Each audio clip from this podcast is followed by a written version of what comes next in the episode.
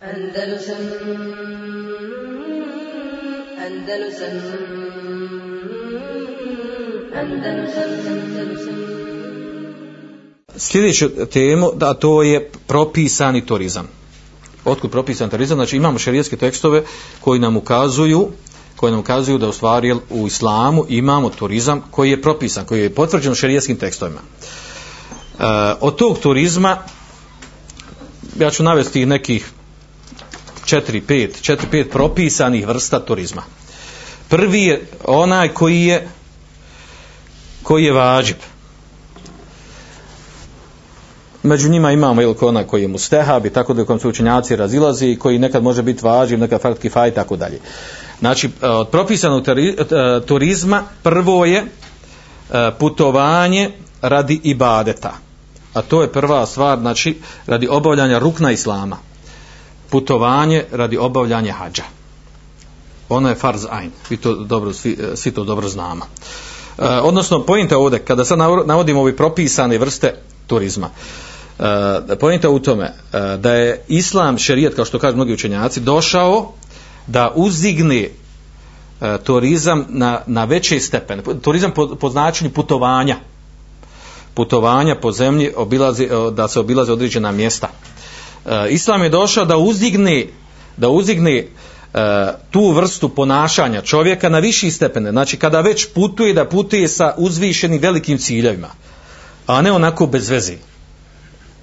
Pa od, prv, od prvi ti stvari znači e, putovanje tu, e, na turizam radi ibadeta odnosno da je da u osnovi taj ibadet u osnovi znači kao što je hađ on je farz ajn znači to je jasno kod toga ne treba se obježivati to od ruknova islama. Uh, također u to učenjaci ubrajaju znači od propisanog e, turizma a to je obavljanje umre. Uh, obavljanje umre, znate učenjaci razile da li umra vađib, jednom da li obavljanje umre jednom životu vađib ili samo mu stehab, dva poznata stava učenjaka, što je tema za sebe. Uh, pod ovo ulazi također ono što smo spomenuli u hadisu, ines, uh, ines ummeti al džihadu fi sabila kao što šlo u hadisu uh, uh, turizam moga umeta je džihad na Allahovom putu uh, znači to je ta vrsta treća, treća vrsta tog turizma radi, radi ibadeta. A to se misli u stvari da čovjek izađe u džihad, na, u dobrovoljni džihad. Ili kada postane džihad farz ain, ako, ako uzmemo one, one četiri stanja u kojima, u kojima džihad postaje fard ajn. E, znači, tako da imamo znači, od tog propisanog e, turizma, znači imamo ono koje redbadete, ove tri vrste. Znači, ove tri vrste, znači hađ, umra i džihad. Znači propisan turizam. Nema sumnje da je, da, je, da je ovo velika krupna stvar. Znači kada se digne ono što mi danas znamo kao turizam, zbog čega ljudi putuju, a, a islam digne na ovaj stepen. Kada već putuješ i ulažeš pare, daješ novac, putuj radi hađa. Kada već putuješ, putuj radi umri. Ono što ono sa čime Allah zadovoljan, uh, ono što ćeš naći na ahiretu, a pogotovo znači ova, ova, ova treća stvar džihad, jel, koja je, kako došlo u hadisu, zirvat se namil islam, znači uh, na najvišem vrhu islama, na najvišoj ljestici islama. Druga vrsta, odnosno drugi oblik propisanog turizma, to je e, uh, rehletu li talebil in. Putovanje radi traženja šerijskog znanja. To je e, postojalo za vrijeme za vrijeme ashaba, za vrijeme E, tabina selefa ovog umeta i traje do dan danas. Nama je dobro poznato da imamo određene studente, učenike, ljude, ne moraju biti mlađi, mogu biti stariji, da odu na druga mjesta kod učenih ljudi gdje, gdje se može da stekne šarijesko znanje, odu, e, otputuju tamo, borave određeno vrijeme dok steknu šarijesko znanje. A, što se prenosi jel, od, od, od prvih generacija, mi imamo njihovu vrstu turizma, to je da su da su putovali, išli na putovanje a, da bi da bi samo čuli jedan hadis, da bi prenijeli i čuli jedan hadis. Čak je o tome napisao knjigu jel, Hatib Bagdadi, poznatu knjigu Rihletu fi talebil ilm, putovanje uh, u, uh, radi traženja znanja. Uh, nema sumnje da je to da je to vrsta ili vid vid turizma odnosno čovjek ode na drugo mjesto samo sa velikim i uzvišenim ciljem radi traženja šerijskog znanja. E, naravno ova praksa je bila poznata e, poznata znači od početka islama i dan danas traje i oko toga jel, ne, ne, trebamo, e, ne trebamo da navodimo mnogo argumenata i dokaza. E, spomenuli smo ovaj spomenuli smo one, one kuranske ajete i čak imamo suri Teube gdje Allah šan kada govori uh, o osobama koje nabraja taj bune abidune hamidune sa i hune raki une sađidun i tu nabraja uh, treću, treću osobu koju navodi u 112. majetu sa i hun sa i hun znači oni koji u doslovnom prijevodu oni koji putuju ako ga ne prevedemo kao oni eh, već eh, znači džumhur eh, selefa učenjaka mu fesira prevodi kao kao post al skupina prevodi ovdje e, talebetul ilm što se prenosi od ikrimeta. Sajh onda znači talebetul ilm znači oni koji putuju radi traženja šerijskog znanja. Naravno ovo je veliki uzvišen cilj. Ovo je veliki uzvišen cilj znači to je samo po sebi bada čovjek odi da traži šerijsko znanje znači e, dokle god boravi E, na tom putovanju dokle god se zabavio time čime se zabavio on je u ibadetu i to je velika i krupna stvar treća vrsta, treći oblik propisanog e, propisanog turizma, a to je ono što je došlo u nekoliko ajeta u tefsiru onih učenjaka, mufesira koji tako tumače te ajete. A to je kada uzvišen kaže kul siru fil ardi thum manzuru kejfe kane aqibatul mukezibin.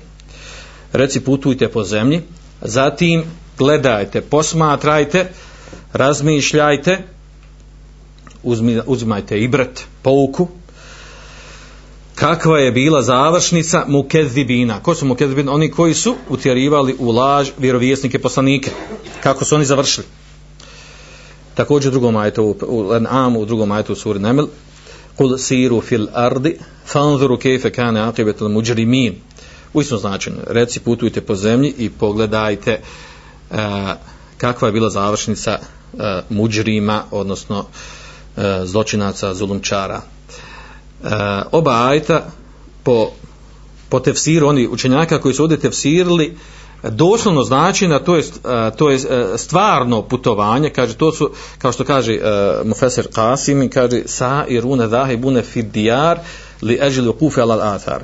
Kaže, to su oni koji putuju uh, po određenim mjestima, državama, na određenim mjestama, mjestima da vide uh, da vide uh, mjesta gdje su oni borali koji su bili prije njih da bi uzeli pouku iz toga znači cilj putovanja ovdje uzimanje ibreta, pouke iz onog što se desilo narodima prije nas.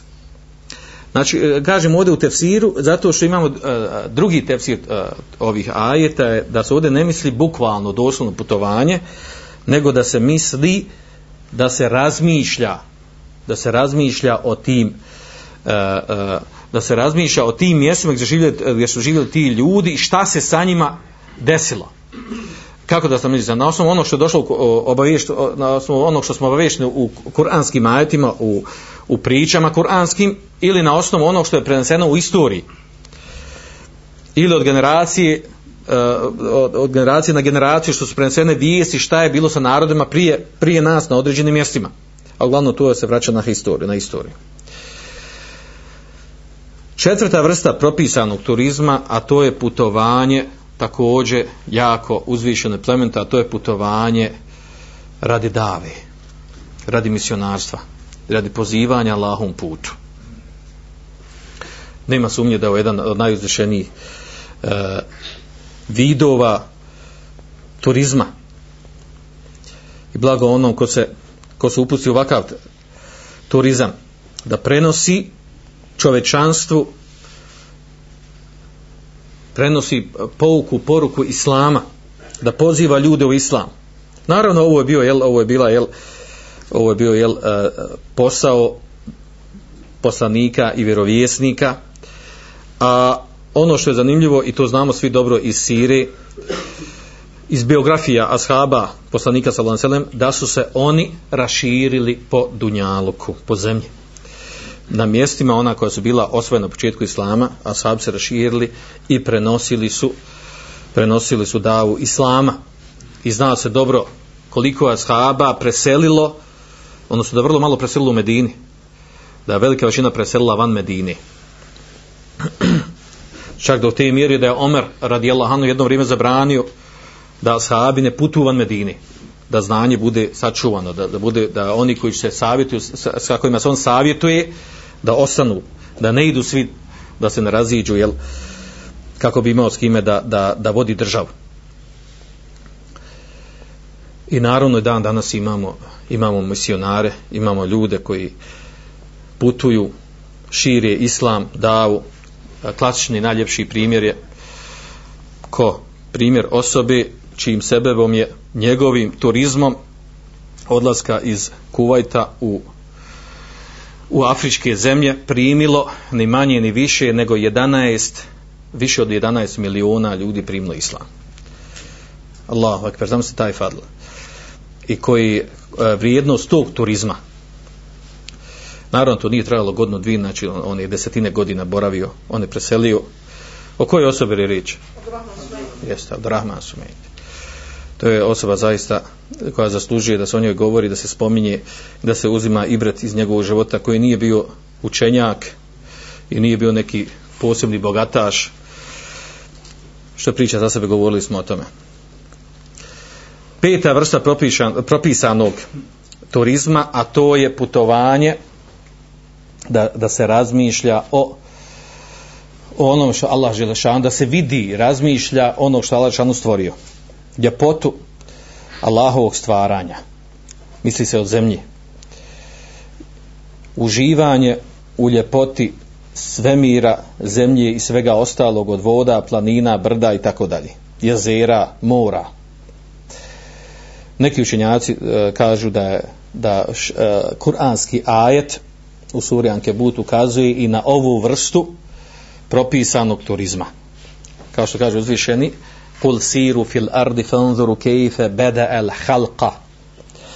Reci putujte po zemlji i gledajte, razmišljajte kako je kefe bedel halqa, kako je Allah počeo stvarno, odnosno kako je Allah šanu, šta je Allah šanu stvorio iz ničega.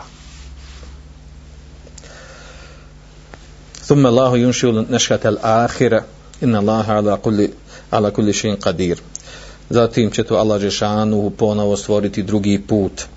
Zaista Allah Žešanu svemoćan. Sa ovim ajetom kaže, skupna učenjaka kaže ovo znači da da je propisano putovati sa tim ciljem da se razmišlja i vidi e, kako bi se čovjeku povećao iman u Allaha Đelešanuhu kako bi mu to bila pomoć i jačanje u obavljanju, izvršavanju obaveza prema Allahu Đelešanuhu, da putuje na mjesta e, koja su poznata po ljepoti. Ono što mi nazivamo ljepota prirode. U bilo kojem obliku, na, na bilo kojim mjestima. Sljedeći u tematku, znači ovo su ti nekih pet propisanih vrsta turizma. Andalusam Andalusam Andalusam Andalusam